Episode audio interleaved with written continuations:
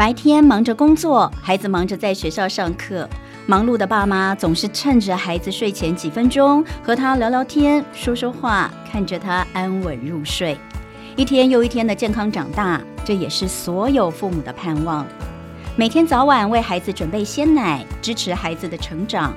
鲜奶中的钙质、蛋白质、色氨酸，除了打好成长基础，也能帮助孩子好好入睡。瑞穗鲜乳成长睡前仪式，喝一杯鲜奶，摸摸抱枕，安抚心情，听爸爸妈妈说故事，迎接一夜好眠，健康长大。一起成长，一起瑞穗。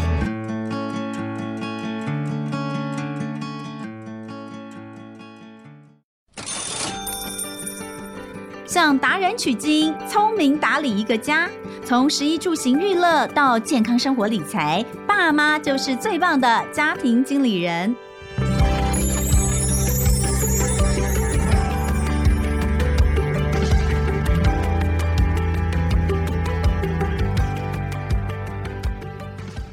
大家好，欢迎收听亲子天下家庭经理人，我是主持人萧彤雯。这个大家最近有没有追什么剧啊？我现在发现就是我以前真的看到大家都那么迷韩剧我都觉得为什么要这么浪费人生呢？我觉得追剧是一件很浪费人生的事。可是不知道为什么，我最近真的是一出接着一出追，大概从去年开始我陆陆续续看了好多部剧。像是今年就是被认为应该是这个在韩国的这个电视剧的这个奖项里面可能会获得非常多奖项的其中一部呢，我那时候看我也觉得不错，就是《非常律师与英语》据说他这一次会是这个百想艺术大赏的这个最佳女主角的这个热门人选那另外一个他的对手就是《黑暗荣耀》的宋慧乔。这两部我都有看，可是你有没有发现，就是我觉得不管在韩剧哪一个韩剧里面当然你说像什么千元律师啦，像非常律师与英语他们都是以律师为主嘛这种我们叫律政剧。除了这以外，每一部戏剧里面几乎都会有跟法律相关的内容存在，然后也都会有律师的角色出现。这代表什么呢？这代表其实我们的人生就是没有哪一个环节好像不会有法律事务应该要存在的这样的一个现象。所以过去我们很多人都觉得说律师离我们蛮远的，我又不做坏事，我又不偷不抢，我应该不会用到律师吧。但是现在才知道，人生当中一定要有几个律师朋友这对你来说真的是太有用了。尤其是当家里出了一些事情，你跟最亲的家人需要在法庭上相见的时候，哇，那个痛苦，我觉得那真的是人生最大的冲击之一。好在呢，我因为做节目的关系认识了好多律师。这是这样讲吗？这有什么好在？我也是希望用不到。但今天我又要跟大家介绍一位很可爱的律师，他的专长就在家事法所以呢，他也知道了很多很多，就是大家觉得好像像戏剧一样的一些故事，但我要告诉大家的是，在真正的人生里面，往往要比戏剧更加的让人觉得心痛。有很多事情是剧里面甚至演不出来的。那今天在现场要来跟我们分享很多的这些家事案件，可能你我都有机会碰到的，就是简大为律师。欢迎简大为。大家好，我是简大为律师。简律师还有一个称号叫做熊律。为什么叫熊？熊就是熊熊的那个熊，很可爱那个熊。对，这个熊律其实是一个鸡飞城市下的结果啦。我的粉丝团的这个图片呢，其实是一只小猫熊。小猫熊就是大家看就是一种咖啡色的动物。那不是浣熊吗？对，所有人都说是浣熊，但它是猫熊。它其实是小猫熊。对啦，动物园有啦。对，是不一样的。你如果去翻那个动物园介绍，你会发现那个东西叫小猫熊，不叫浣熊那反正大家都讲小浣熊，我想说算了，鸡飞城市家反正都是熊嘛，那就鸡飞城市就叫熊律吧。好，但熊律你知道我还没有看到他本人之前我的印象叫熊律可能是胖胖的但不是他真的长得很帅，小鲜肉型的，很年轻，毕业于政大法律系。那在网络上以熊律自称。那他刚这个之前我有跟他先聊过天，他有告诉我他以家事法为主，所以最近他其实出了一本书，这是跟亲子天下合作的《那18张传票：从难解到和解，法庭中最不舍的亲情选择题都是以亲情为主嘛，对不对？嗯，这本书大部分都是收录一些家庭案件，那当然是以亲情为主。我们的这个主标题叫做《那18张传票》，里面收录了18个人遇到了比连续剧还要扯的18个故事，真的比连续剧还要扯。对，因为大家都问我说，为什么人生比戏剧还精彩？因为戏剧要顾逻辑，人生不用。对，你有讲过这一句话。对，但其实很多戏剧也没逻辑啦，你知道我每次看到那种没逻辑的我就会生气，因为我觉得戏剧怎么可以乱编，应该这样讲，你知道很多戏剧哦，到最后为了要给你一点希望，所以最后它还是会往正面的方向去。就像黑暗荣耀，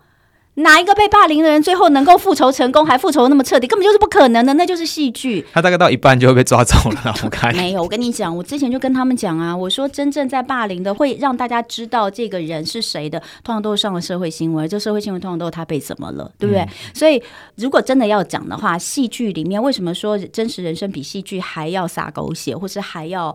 更凄惨的原因就是在这里，因为戏剧到最后总是要给你一个坏人会得到报应，好人才终究可以得以伸张正义，但现实生活中不是这样。这其实反映了我们一个希望，就是希望坏人都能得到报怨，好人都能得偿所愿。但是为什么我们这么希望，就是因为我们人生比较没有办法这么幸运啦。我问你哦，你在家事案件里面，我说真的，如果今天是刑事案件为主，或是商业案件等等，它其实都有一个基本的，就是用法来论，就大概就是这个样子了。刑事案件也是嘛，你就是看你是不是做了什么样的一个触犯刑法。可是我觉得家事哦，都有一句话叫清官难断家务事了。在家事或是在跟亲情相关的法律案件，我觉得是最难做的耶。对，没错，因为家事案件有个特点，就是它没有一个正确的选择。比如说像刑事案件，我们帮被告辩护，就是判越轻就越赢嘛。那民事案件要拿钱，就是判越多我越赢。可是在家事案件中没有所谓的赢。假设你赢了这个婚姻，你成功离婚了，可是却输了监护权，你再也没有办法担任小孩的主要照顾者，这样你算赢吗？那换句话说，你愿意牺牲你的子女监护权来换取脱离这段婚姻吗？家事案件为什么这么特别，这么迷人？其实它就是说，它并没有办法，没有一个最正确的选择，只有可能有一个最适合你的选择。那这也是为什么我要特别收录这18篇。这18篇的共同特点就是，它每一篇最后都是达成和解的，就是没有打到最后啦，没有让法官判下去，最后都用和解来做结尾。那家事案件里面，和解几率很高，而且最后也应该要和解。为什么？因为案件结束之后，律师、法官拍拍屁股走人了。剩下人生是你自己在过，你就算跟这个人没有了夫妻关系，你们接下来要不要每天每个礼拜把小孩送到他那边去，然后进行探视，他再把小朋友送回来？如果你们两个打到最后关系都撕裂光光了，他下次就故意跟你玩1个小时，你下次再为了报复他不让他见小孩，那这个并不是判决可以解决的。那通常都是得靠和解或是所谓的和好来修复你们两个剩余的父母关系。好，所以听到这边，大家已经听到第一个结论了，就是家事案件里面其实最适合也是最好的方式是和解。真正的站上法庭，双方去打官司，到了最后其实撕裂的可能会更多。但是你是身为律师，我其实以为律师要打得越久，时间搞得越长才能赚越多啊，是这样吗？老实说，家事案件就是跟 拉一串葡萄一样，对，打越久我们赚越多。比如说一个最简单的出轨案件，一开始还有通奸罪嘛，现在没有了。通奸罪出来之后呢，再来要打赔偿嘛，多一件，然后离婚再多一件，然后小朋友会一起判啊，可是可以加钱上去，然后最后再剩余财产分配，因为夫妻离婚了，再多一件哦。光是一个出轨就可以产生5个案件了。当然打越久赚越多啦，但如果你在一开始让他们和解了，你后面都赚不到了。对，其实就像刚刚童文姐讲的，我们一个案件结案之后，后面都不会再收钱。我们这张听起来好像良心事业，不是不是。那你为什么当初要选家事呢？家事法应该是最不赚钱的吧？没有，那个案件类型并不是赚不赚钱的重点，是谁来谁是当事人。如果我打一个郭台铭的离婚案件、那我可能今年就躺着了。郭董啊，郭董也很忙啊，而且他很幸福啦。郭董现在很忙也很幸福，不会打这种官司。好，回到主题，所以你当时选择家事案件是为什么啊？对，其实最一开始我选择当律师，大概是在我高中的时候。那时候我为什么想当律师？因为我喜欢8点档。我最喜欢就是那种看到人跟人之间人性的拉扯，还有亲情之间的纠葛，所以我才选择当律师。那当然啦、啊，我出来第一件事，你是觉得每一个当事人的那个案子都会有那种赏巴掌，哦、或者抢股权，有没有？要把保险柜捏爆橘子，觉得会是这样。后来实际上看到的案件，其实实际上看到比想象中还要更精彩。老实说，以精彩度来说，但是其实更多纠结啦。它不像这个戏剧里面、哦、所有的那个谢明明那种坏女人、都会被受到惩罚，或甚至坏人洗白、大团圆、可大部分最后都是给我一种不胜唏嘘的感觉。比如说你这个案件成功了帮妈妈争取到监护权、也成功离婚了，但是换来是什么？换来是这个爸爸永远对妈妈的不谅解。当然这个不谅解只是他心中，妈妈可能也没做错什么东西、可是爸爸就觉得自己被剥夺了跟小朋友相处的机会、他可能对自己的家暴，可能对自己的出轨视而不见、那在这样子双方都不认错，那也不谅解的状况之下，其实最后都会落到老实说惨淡的下场。那为什么选择家事案件？因为就像刚刚说的，家事案件没有一个确定的选择，没有一个正确的选择。那我希望就是可以陪当事人去找出他到底想要什么东西。你提这个诉讼是想要报仇，是想要骚扰对方，或者想要让对方就是可以付出点钱，还是说你只是为了给自己一个安慰，为小孩出一点身，为小孩发一点力？那我们找出他想要什么之后，才有办法陪他做正确的选择。而我认为律师的价值就在于给当事人一个正确的建议，然后帮助他做选择。我访问过很多律师哦，我发现其实律师在他们的工作，在你们的工作里面，其实有很大的一个占比叫做心理咨商。就你们其实是陪伴着你的当事人去走过最难堪跟最难过的这一段，所以律师其实真的在当你需要一些帮助的时候，是非常非常重要的一个存在。以家事法来说，为什么我刚刚会一直强调家事法？因为我觉得最难堪的，真的最难堪、最痛苦、让你冲击最大的，一定是发生在家里的事情。不管是刚刚提到的可能外遇哦，那另外还有一个，我觉得其实是亲属之间，也许是夫妻，也许是子女，也许是兄弟姐妹之间的一些不管是抚养的义务或责任的这个分配，或者是财产的一些切割这些我觉得到最后常常都会让你觉得天哪，这个家被撕裂了。我们以前其实感情曾经很好的，怎么会为了这种事情变成这样？我相信其实担任家事法的律师，其实看到这些也会心里觉得很难过、很遗憾。甚至我常问一些律师，我说你办了这么多的离婚案件，你还敢结婚吗？或是你还敢生小孩吗？那个结婚就是一场骗局，我愿意被骗，好不好？有一个律师是跟我说，他说，所以他就是更加的这个告诉自己，绝对不能做错事，因为做错事要付出的代价实在是太大了。而且两个人都是，他也是律师，两个人都律师状况之下，我更兢兢业业，每天都走在钢索上面。对，但他有跟我说，还好他的专长是家事，对，还好打起来我会赢。好，那今天其实因为家事里面的就是各式各样真的非常多，比如说你刚刚讲的一个争议抚养权啦，或者是我们刚刚提到的可能有一些财产分配等等，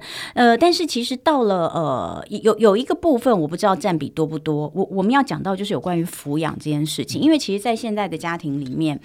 我自己是独生女，所以我家就只有我一个小孩，不是说我没有其他的这个姐妹哦，是我是独生女，是我真的就一个小孩，所以对我来说，我父母亲所有的事情一定都是我处理。我以前小的时候会觉得哇，我的压力好大哦，我都没有人可以商量，没有人可以分担。但是当我到这个年纪之后，我常想的是哇，还好只有我一个，因为我看到我身边有太多的朋友，因为父母亲的抚养问题照顾问题，兄弟姐妹就翻脸了，还没有到分遗产哦。我们说那个分遗产翻脸的当然是很多，我说还没有，就是光在抚养的部分就已经翻脸了。为什么都是我顾，为什么不是你顾？光是这些事情，妈妈住院谁去几天，谁去几天，我没有办法，你就出钱，就是这种问题。我每次听到这个，我的朋友们在骂，就是骂到最后，我都觉得还好，我只有一个人，反正就是都是我的事。所以像这样子的一些案件。跟抚养的案件是不是也常常会出现在你的事务所里面，也会有这些当事人？对，其实因为我也是独子，所以我一开始也像彤雯姐一样担心说我会不会一打二会非常非常痛苦，可是后来也像你讲的，就还好就我一个，因为太多人就是在兄弟姐妹要不要抚养爸爸这块出现争议啦。因为久病榻前无孝子这件事是真的，因为真正付出照顾力量的那个人，他所失去的东西太多太多了。那通常呢会有什么问题？就是一个人养，其他人付钱，付不够的时候就会产生争议。通常抚养跟长照会有两个阶段，就是一个就是其中一个人抚养很辛苦的阶段，第二个就是在父母过世的时候会出现第二个大争议。对，第一个争议怎么会产生？通常有两个契机啦。第一个就是比如说没照顾的哥哥姐姐久久回来看妈妈一次，他第一句话是什么？啊你那也敢妈妈勾干？对，就会这样。哎，你怎么把妈妈顾成这样？上次来还能走，怎么这次来只能坐轮椅？你是不是有什么没有？就是没照顾好啊？妈妈怎么越来越差啊？那是因为她老了，病了，而且她已经很努力照顾了，这样就会产生纠纷，或者是老人比较多比较顽固的啦，我也必须平心而论，他们会希望由亲属照顾，所以照顾那个人他就必须辞去工作，在家里全心担任照顾者。那等到他的金钱支持不下去，开始开口要钱的时候，那争议又来了。所以第一个争议在这。那这个后面听起来也很不公平。妈妈往生之后呢，通常只要长辈写了个偏心的遗嘱，就算长辈要把所有的钱都给没照顾那个人，你也没办法说什么。那就会变成说，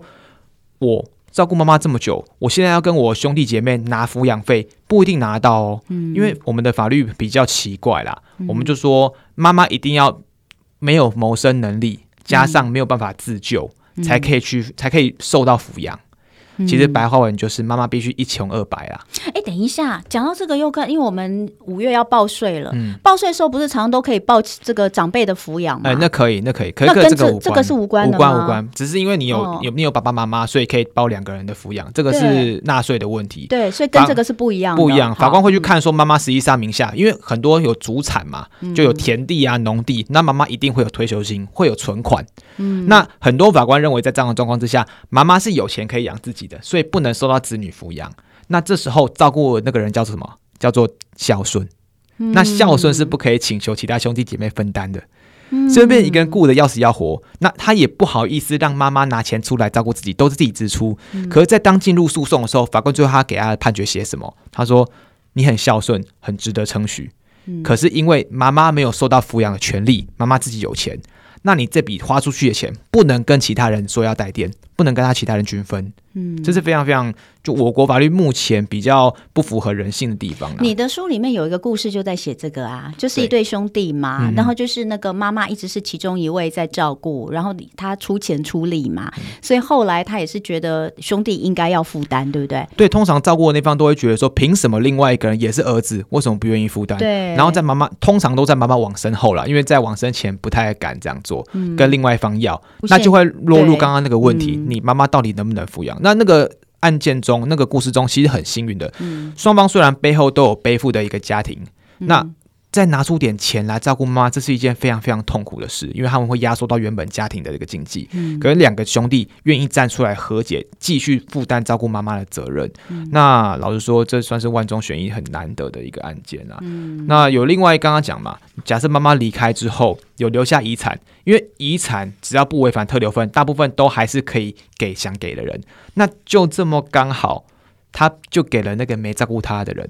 妈妈就这样子有点偏心，你又能拿他怎么办？所以大家在照顾方就会觉得不公平，我做到老瓜，想到老挪，然后最后还什么都拿不到，甚至付出去的钱都拿不回来。那这样子对照顾方来说真的是情何以堪。其实我听过太多太多的故事，就是说如果家里面有好几个小孩的话，通常呢守着父母亲最孝顺的那一个，常常都不是妈妈最挂心的。对，而且妈妈最挂心，爸爸最挂心哦，最觉得的骄傲都是在国外的，然后呢几十年也没回来看过一次的，那回来拿一瓶维骨力就好孝顺这样子。所以这实在是，我们听了好多好多这样的故事，也是觉得很心痛。但是真正的在法律上其实没有办法去用法律硬性规定每个子女应该要负担什么，对不对？法律上其实有很明确的规定说，每一个子女应该按照他的能力啊，通常都是1:1啦，就是没有特别算的话去负担妈妈的抚养费，但通常问题就会出在妈妈自己有钱，可是我们身为中华民族又不可能让妈妈一直吃自己老本，那是不孝顺的行为。那当拿自己的钱去抚养妈妈的时候，那笔钱是拿不回来的。就是这样，比如说听众朋友你自己想一下，假设你是有兄弟姐妹的，然后你现在有自己有家庭，然后呢，你有没有给父母亲孝亲费？孝亲费就是一个抚养费的概念嘛，就是一种抚养费，对不对？就像我就有个朋友，他每个月都会拿2-3万块回去给他的妈妈。那后来他结婚之后也是一样，一直这样。但他结婚之后，因为陆续生了2个小孩。那当然自己家里面也会有压力哦，可是他还是坚持要付这个钱，他太太就不高兴了。你姐姐从大学毕业就出国哦，你爸爸妈妈花了好多好多的钱栽培他，出国之后从来没有回来过，20年来只回来看过爸爸妈妈一次，而且更不要说没有拿1毛钱回来，为什么你还要这么做？哦，那你说看像这样的事情，对于我朋友来说，他觉得那就是孝顺啊。我有办法，我苦一点，我孝顺给父母亲。哦，但是我姐姐的状况，那就不是我们能够管的。如果能够有这样的想法，你可能日子就会比较好过一点。对，但通常会闹到法庭上的就是没有这样的想法，或是后来真的已经没有能力继续垫支这笔钱了。对，对啊，那该怎么办？可是到最后，如果说是闹上法庭的话，一定败诉吗？就是很高几率会败诉，因为只要妈妈名下有钱，就很高几率败诉。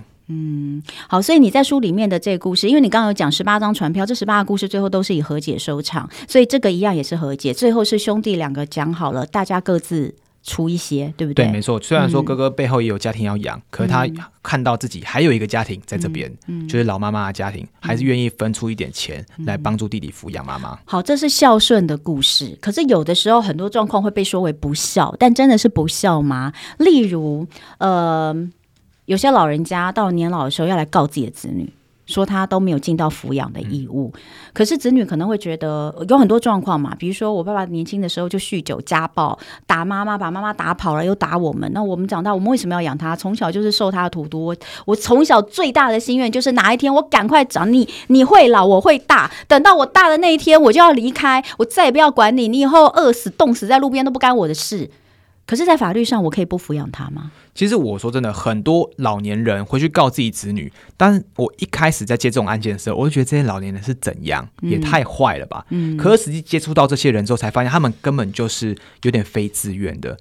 对，其实大家没有这么坏，就是说我们通常一般这种孤苦伶仃的老人，他们都领有社会补助，因为他们是有低收入户资格的，那一个月7-8千也过得去啦。那可是问题是我们社会局其实每年会去抽查说这些老人是不是其实已经不符低收资格了。当他抽查到他之后，他就会发现他有一个儿子，而他的儿子有在正常工作，那这时候他的低收资格就会被撤掉。但实际上这个老人有没有跟儿子住？没有，因为他很漂泊，在年轻的时候根本没养家。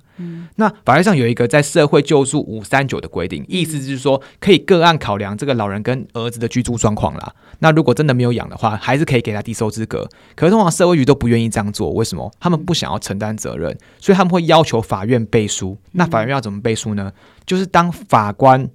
判了一个判决，说儿子不用抚养老爸的时候，这时候老爸才恢复低收资格，所以就变成老爸已经跟儿子30年没见了，对他非常非常亏欠。这些人老了其实都很亏欠，也不好意思告他，也不好意思找他，甚至连找他都不愿意找。可是必须用传票来通知他说我要告你拿抚养费。那他在干嘛？他在独孤求败，他也想输，他想要法院判决说儿子不用养他，他才能回去拿低收入户来恢复他的生活。对，会是这样的程序。所以应该这样讲，就是说你刚讲这，它其实是一个手段，对，是一个恢复低收资格的手段。其实实际上儿子根本不用养，只是要法院认证，他也没有要儿子养，他根本就没那个脸。老实说真的很纠结。他那时候我在书中有一个叫永博的故事，对，他其实没有对家里不好，可是他太好了，好到怎样？他好到把散尽自己的家财只为了救助别人，反而他的妻子、他的小孩都跟他一起受苦。那当然老了之后他儿子不愿意养他嘛，那他也觉得，因为他也知道自己对儿子不好，所以也没有想要跟他去请求抚养，可是就被这个社会救助的问题，被低收入户的问题逼得要去提告自己小孩。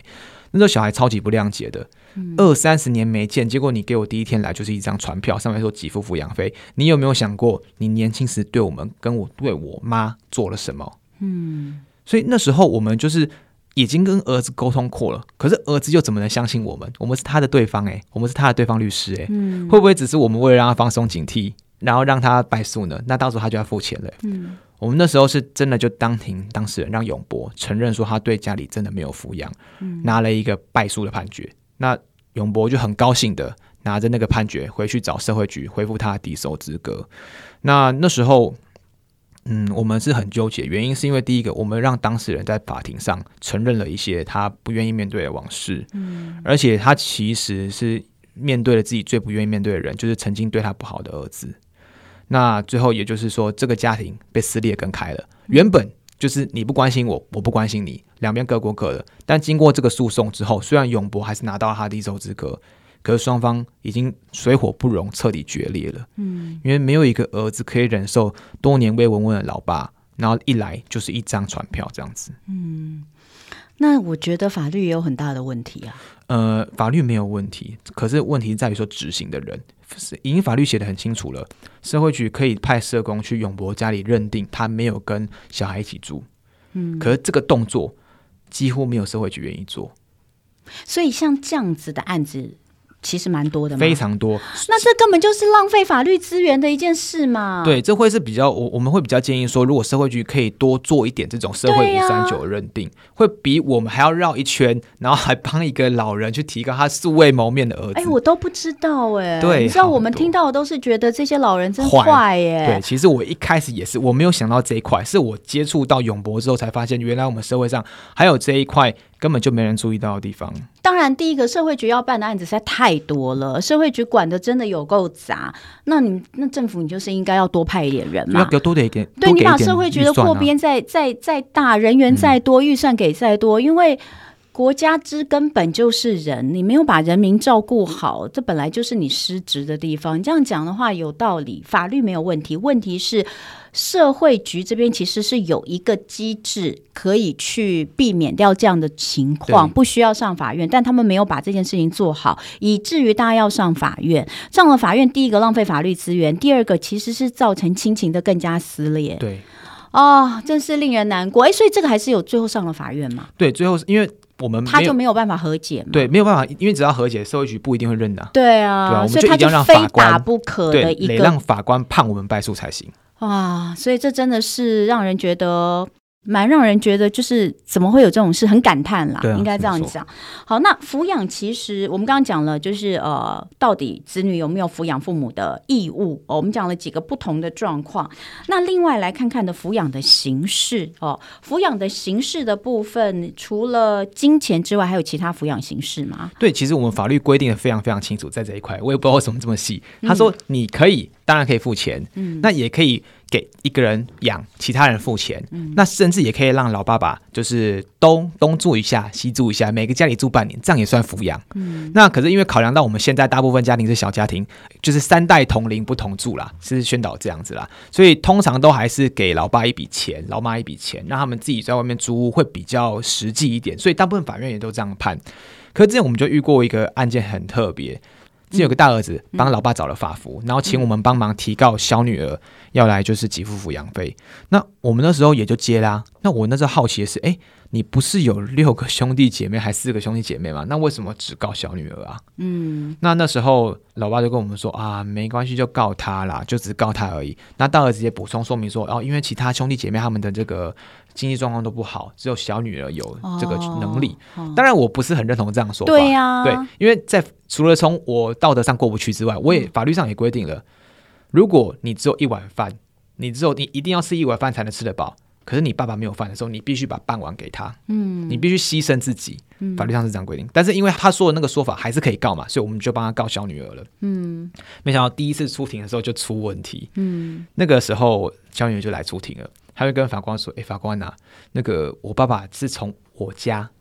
跟我一起出门来告我的。”我说：“哈，你不是住桃园吗？”他说：“对。”我说：“爸爸不是住土城吗？”他说：“没有，爸爸虽然户籍地是在土城，但实际上他不是在土城，他住在我家。”我说：“是怎样？”那个小女儿就说啦：“其实爸爸原本确实有一个土城的房子，但是后来给谁住？给大儿子住。”那大儿子住一住之后觉得很好住，就把房子移到自己名下了。这还不打紧，他把爸爸赶出门了。因为他不想跟爸爸住啊。那爸爸就去哪？就去小女儿家住。所以就变成小女儿收留爸爸。对，变成他收留爸爸，而且因为爸爸已经没钱了嘛，可是大儿子没有工作，所以其实大儿子的生活费哪来？爸爸来的。爸爸还是继续养大儿子养到他没钱的时候，那大儿子说：“那小女儿有没有给你零用钱？”就没给。嗯，就他就是请老爸去告小女儿，就是为了拿那笔零用钱。那这个爸爸也太好操弄了吧？对，我那时候其实很生气，因为他们一开始跟我信誓旦旦的保证说，老爸确实没有被小女儿养。那我就说你到底干嘛？他其实所以等一下，当事人是大儿子跟爸爸，对不对？爸爸而已，爸爸，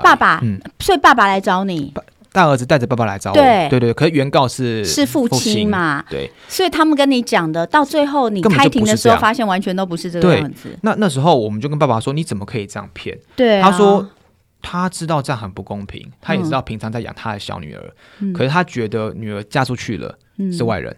所以他在乎的就是只有那个可以生出来跟他同样姓氏的大儿子而已。哦，这好烂哦，就是一个男女不平等的概念、那当然他是不是很愧对小女儿，他说是，而这个小女儿也知道爸爸绝对愧对她，所以小女儿她怎么说、她说法官那你就判没关系，判多少她都可以接受，原因是因为她不想要她爸爸夹在中间，她知道爸爸很宠大儿子、也知道大儿子的要求爸爸没有办法拒绝，那她就宁愿拿一点钱出来给爸爸，满足她想要照顾大儿子的心情。那为什么要判决？因为如果法官不判，那个金额不确定，他爸爸永远都夹在中间。法官判3000，小女儿就是给3000、大儿子也不能再跟爸爸 argue 说要拿5000、6000、所以他宁愿这样判、可是我那时候觉得，第一个我这好像怪怪的，对，而且第二个这没有办法解决问题、所以后来我们做个做法，就是把在庭外等的大儿子跟其他儿子全部叫进来、然后当庭让法官逼着所有人签了一份和解契约。那份和解契约也确实是由小女儿出钱给爸爸，可至少这个东西是官方认证、大儿子不能再跟爸爸 argue， 爸爸也不会夹在中间，那当然对小女儿非常非常不公平，可这也是他所希望的结果、那爸爸也当然只能默默接受。喂，我刚刚就想到说，那以后如果是真的是这样的话，以后3不5时没钱就来告一下，可以这样啊？对啊，所以我那时候才把所有人都拉进来啊，对啊，就不要再告了，怎么这么烂啊？所以你看，听众朋友，你们有没有觉得，就是真实的人生其实真的比小说或是比戏剧里边让你看得更生气耶，真的很想赏这些人巴掌。所以到最后，像这样子的抚养，就是他即便跟他一起住，那法官还是不能算。理论上法官假设没有你们后面的这些的话，法官会判他们，会判你们败诉吗？我个人认为法官判老父亲败诉没错，因为其实在从调查证据过程中看得出来，老爸是住在小女儿家、那这样也算抚养，可是这样没解决问题啊，因为老爸没拿到钱，大儿子一定会再找什么东西来告小女儿，一定会，所以我一定要让小女儿拿出一点钱来才行，才能终局性的让这个家庭恶性循环停止。那也是这个小女儿人好啊，对啊，就是她人好啊，否则其他 大可就不管啊，她是心疼老爸夹在中间啊、我这样讲，其实里面最在乎老爸反而是那个被告，就是那小女儿、对啊，真的是哦，听了心情都很差哎。不过也是你看，所以我觉得律师其实在看案子的时候哦，其实比如说就像你到了那个时候才发现是这样的时候，其实你还是要顺着你的良心，你去做一件你觉得其实是也许对你认为的这个被告是影响相对最小，而且可以为他带来日后不要再有这么多纷争的一个方式，对不对？除了要对被告好之外，可是毕竟我的委托人是老父亲，还是原告啊，所以我还是得必须取得他同意，而且我也帮他拿到钱了，就这样我就可以同时符合我心中的那一把。但你也帮那个可恶的大儿子拿到钱啦。可是如果我不这样做的话，小女儿永日无法安宁，因为一定会有下一次。这真的太煎熬了，很煎熬，所以我们就必须符合律师伦理，帮当事人争取他要的，那也尽量在这个家庭里降低所有的伤害。这个看起来像是一个完美的解决方式啊，可是真的就像你讲，对小女儿还是非常不公平。对，真的。哎，怎么光是一个抚养不抚养就有这么多事情可以讲啊？因为应该说抚养到最后，因为大家都各自成家立业之后，大家原本的家就散了，我这样讲好了、所以大家会把心力着重在自己家庭，这时候原本的爸妈可能就变成老实说烫手山芋、只有真正愿意爱爸妈付出的人才会养，可是那些人又会觉得不公平，那这时候抚养费的争议就会产生了。是不是台湾或是东方特别多有关抚养的官司，在西方是不是会比较少，还是其实也不然？我觉得西方比如说欧洲国家他们可能比较少，可是他们原因会是他们的社服可能会比较完善，那当然他们的税收也高啦、嗯、对。那我国是因为又卡在一个有一些传统观念，比如说要孝顺、嗯、比如说又男女就是男尊女卑这样子、嗯、所以才会让这些在法律上出现虽然法律公平的、嗯、可是实际上操作起来很不公平的状况发生。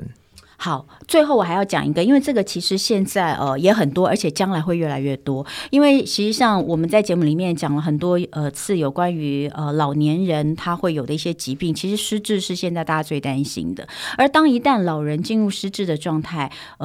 就会有一个所谓的监护宣告，对不对？这个通常是由子女来做，这当中会不会有产生什么样的一些法律的问题？其实我们在学校里面学这个东西的时候都知道，它就是一个完全为老人着想的一个制度、嗯、对，它分别叫做监护宣告跟补助宣告、嗯、他们两个差异只是在严重程度而已、嗯、当你真的失智的很严重，已经不知道自己在干嘛的时候，法官就会下一个监护宣告，它的效果是让你回到7岁。7岁是什么、嗯、做所有决定都要爸爸妈妈都要监护人同意、嗯、那当你有一点失智又没那么严重的时候，法官就会判一个辅助宣告、嗯、他的意思是说，原则上你平常去买东西什么都 OK 啦，只是重要的事情，比如说买卖房屋，比如说买卖汽车、嗯、借钱做保，这些东西要经过你的辅助人同意，其他都是正常的、嗯、它就是一个严不严重的问题、嗯、那学校里学到这些东西都是为了保护老人嘛，可是实际上在台湾操作起来会很特别、嗯、它通常是在那种爸爸妈妈名下有一些财产，特别就是不动产价值非常高、嗯、然后存款也不少，然后其中几个子女发现了，哎，爸爸妈妈名下的土地怎么渐渐不见了、嗯、或渐渐他的存款被领走了，那这时候他们就会担心怎么样，担心爸爸往生之后他们的遗产早就没了、嗯、就是基于说我要拿到以后遗产的意图，帮爸爸妈妈做这个监护宣告和辅助宣告。为什么？就像我刚刚说的，一旦这个监护宣告下来了，爸爸名下的土地跟存款都不能被动了，全部冻结、嗯、一定要监护人同意，那监护人可能就有全部人一起担任、嗯、这样我就可以防止爸爸妈妈因为失智把财产交出去的这个状况、嗯、所以其实就变得有点像是在争财产的一个手段、啊、其实你没有讲说你们在学校学的这个是什么，我也觉得这就是防止我爸妈的钱在他们失智的状况之下被骗走的一个